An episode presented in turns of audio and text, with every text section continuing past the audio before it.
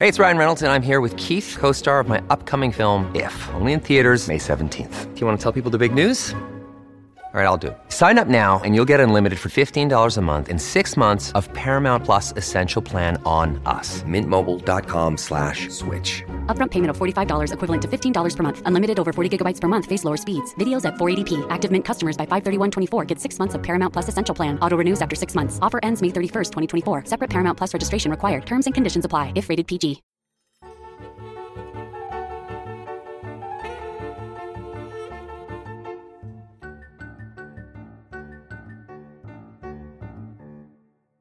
I'm Don Braid for Postmedia and the Calgary Herald, and this is Inside Alberta, our podcast. And that fellow across the table is Chris what's your Varcoe. name again? Chris Varcoe. Yes, Chris is our uh, business slash politics columnist and one of the most knowledgeable people I know about the energy industry, which is going to be a lot of our conversation today, uh, with all the talk about production cuts and buying rail cars. Now.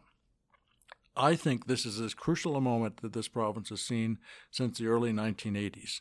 Uh, in those days, the Liberal government brought down a policy that severely challenged the earnings from oil that Alberta would get and, and challenged ownership. But in those days, Chris, and that was devastating economically, but in those days, the, the issue was who was going to get the money. The issue wasn't whether there was going to be any money. and now we're in a situation with oil production where prices are so low because of federal government policy failures, because of the unfortunate court decision, because of access, all those things have brought us to this crisis point where oil is, as Jason Kenney said the other day, selling for less than a liter of, of water. Now, one, one of the uh, bottled water, one of the ideas here is rail, uh, buying rail capacity. Um, and the other one, of course, is production cuts or curtailment. I prefer cuts. Just take out the R from the first four letters and you get cut because that's what it is. it get is. it. It's cuts, not curtailment. But I, I'll just talk about the rail thing for a moment. Uh, First of all, it's going to be very expensive. Um, the rail cars would not even start to come online until the end of 2019. Now, maybe there's an argument that that would be very useful over time if there are any constraints of, of capacity, shipping capacity on future pipelines. You should have those trains. But honestly, that's a long way out to be spending like $500 million because it's almost that much. Um, so, but they're going ahead with it. They say they're going to do it, and we could hear an announcement very soon. We're hearing, and Chris is hearing, that there is going to be talk in cabinet or with the premier this weekend about making a decision. So let's throw to Chris, who can talk about options. Like there are three or four really interesting things that can be done on the cut side, and they're all really complicated but very interesting. Chris, go. no pressure. Um, No well- pressure. Well, Don, I think really what you've just enunciated is the issues of the short, the medium, and the long term. We all know that the long term solution to Alberta's problem of getting its crude to market is pipelines. But pipelines are at a minimum one year away, and maybe more for some of the other pipelines. So now we're talking about the short and midterm options that are facing the government. The midterm option, as you just pointed out as well, is rail. They would like to order up some rail cars uh, and have two large unit trains moving about 120,000 barrels of Alberta crude out of the province down to the U.S. Gulf Coast where it can get to refiners.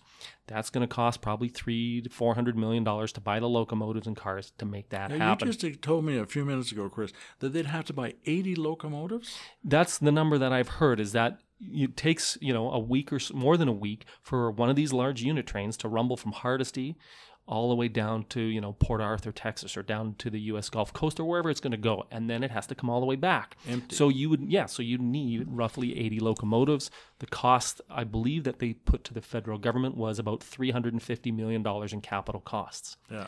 But this is a medium term solution because those locomotives are going to take nine months to order up at best, maybe a year. So that gives you some midterm solutions. And I so think Notley did say in her, her announcement of this uh, that um, that the cars wouldn't start to come online until late 2019, and then they would all be it'd all be working by 2020. Right. And who knows what conditions are by then, right? Maybe the pipeline is building, maybe prices have gone up, maybe prices have gone down. Who knows? But it seems like a real long-range symbolic gamble rather than any kind of immediate solution. Well, I think they're trying to pr- give a positive message that there's a midterm solution out there. And that is a midterm solution. So that gets us to the short term.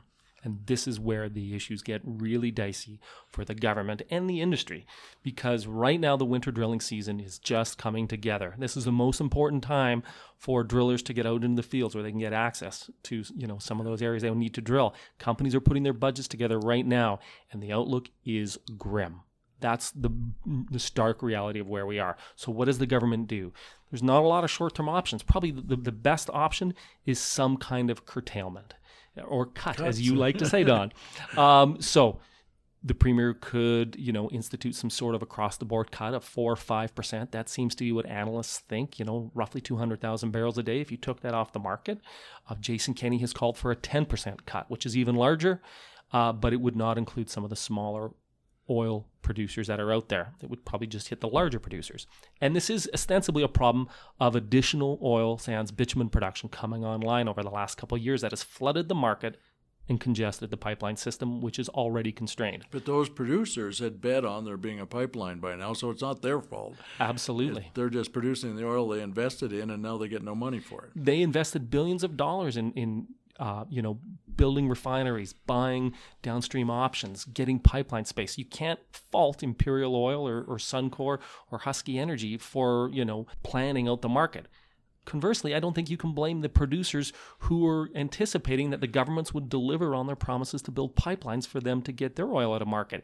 And as Peter Tertzakian, the noted energy economist, economist has said the contagion on the price discount for heavy oil has now spread to light oil. It's yeah. hitting everybody. So that's why the government needs to act. And it has to act soon if it hopes to provide confidence to the market so that they can continue with the winter drilling season. Uh, and also, investors have been bailing out of oil and gas stocks for months now, and they're looking for some sort of signals of confidence as well. So, so we're coming to the crunch. Because as, as Kenney pointed out when he made his announcement about cuts, um, he said, "You better do this quick because the legislature is going to rise. There is a, a, critical change that has to be made to the Mines and Minerals Act. To put bitumen as a word in it, uh, and the le- ledge is going to rise within a week, uh, scheduled to. And and the only other option would be to call them back later if you make a decision. So something could very well happen early this week. And Chris, you've heard that there's probably going to be meetings this weekend. So let's talk about what specifically the two or three things they could do. You talked about a strategic reserve. You Sure. So let, let's have those. Well, uh, so what I've heard is, and this is coming from people in the industry, and we've seen some reports from analysts say one of the options would be offering a royalty holiday, that the government could offer a royalty holiday to producers, in, in, in its essence, saying you don't need to produce the royalty barrels for us, for the government. You can keep those in the ground for a period of time.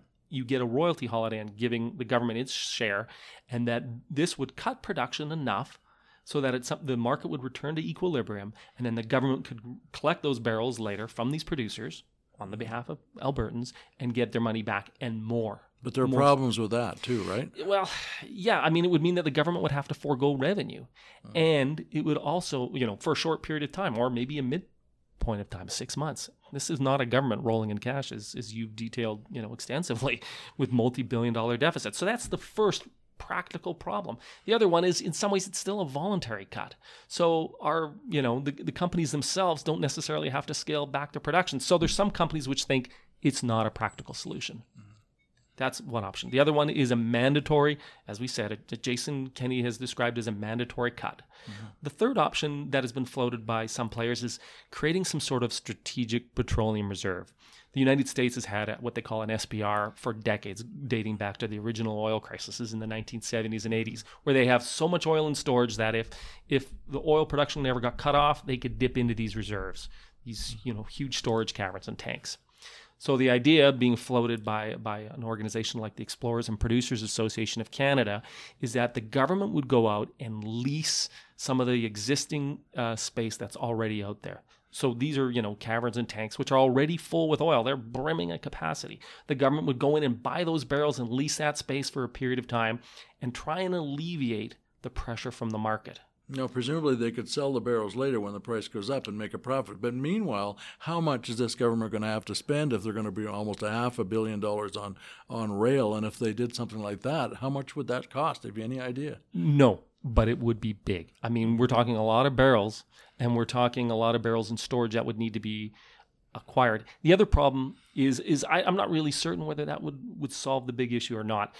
Somebody once described to me this problem as, as, as a tub of water, and the water is oil and it's full, but the water is still pouring through, and it, and so you can't just solve it by by either draining the tank at the bottom or pushing in the tap. You have to do both at the same time. Otherwise, the water is going to continue to spill out. And so that's what the government has to figure out is how do you drain the oil that's already being stored and in reserve and how do you slow down production at the same time?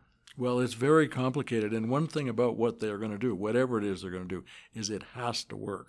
I mean, it has to work because otherwise this province is heading for it. Now, I'm not sure if Kenney's number was right, but he said we're looking at an $8 billion deficit now. That's this year. It could go to $15 billion. And I think that's probably a fairly credible estimate. So this has got to work, but probably most likely uh, is is the uh, the whole curtailment cut idea mandatory. Now there, but there are real complications there, and there are major interests who don't like that, and they they have a point as well. Absolutely. The, ref- the refiners, as I said, the imperial oils of the world and the Suncor Energies and the Husky Energies and the Shells, um, these are companies which have made billions of dollars of investments over the long term.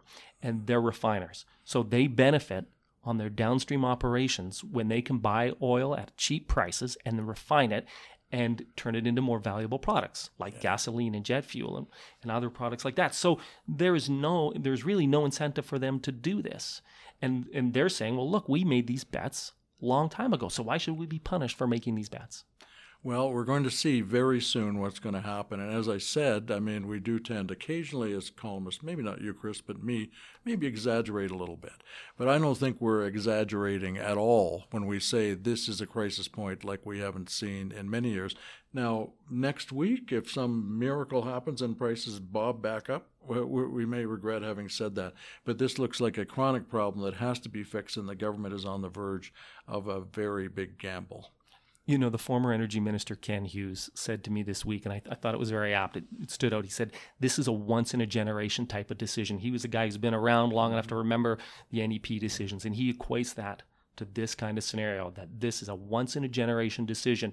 If they get it wrong, the consequences are going to be looming for a very long time. So as you know from the political perspective, the stakes here are enormous, and we've got a provincial election in the spring. Right, and everybody's trying to grab credit for an idea. Like Kenney is being criticized for having first said he, he thought the cut should be voluntary, and now he's saying they should be mandatory.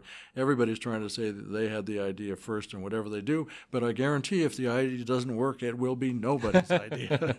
so that was inside Paul, inside Alberta for this week, and we'll see you next week.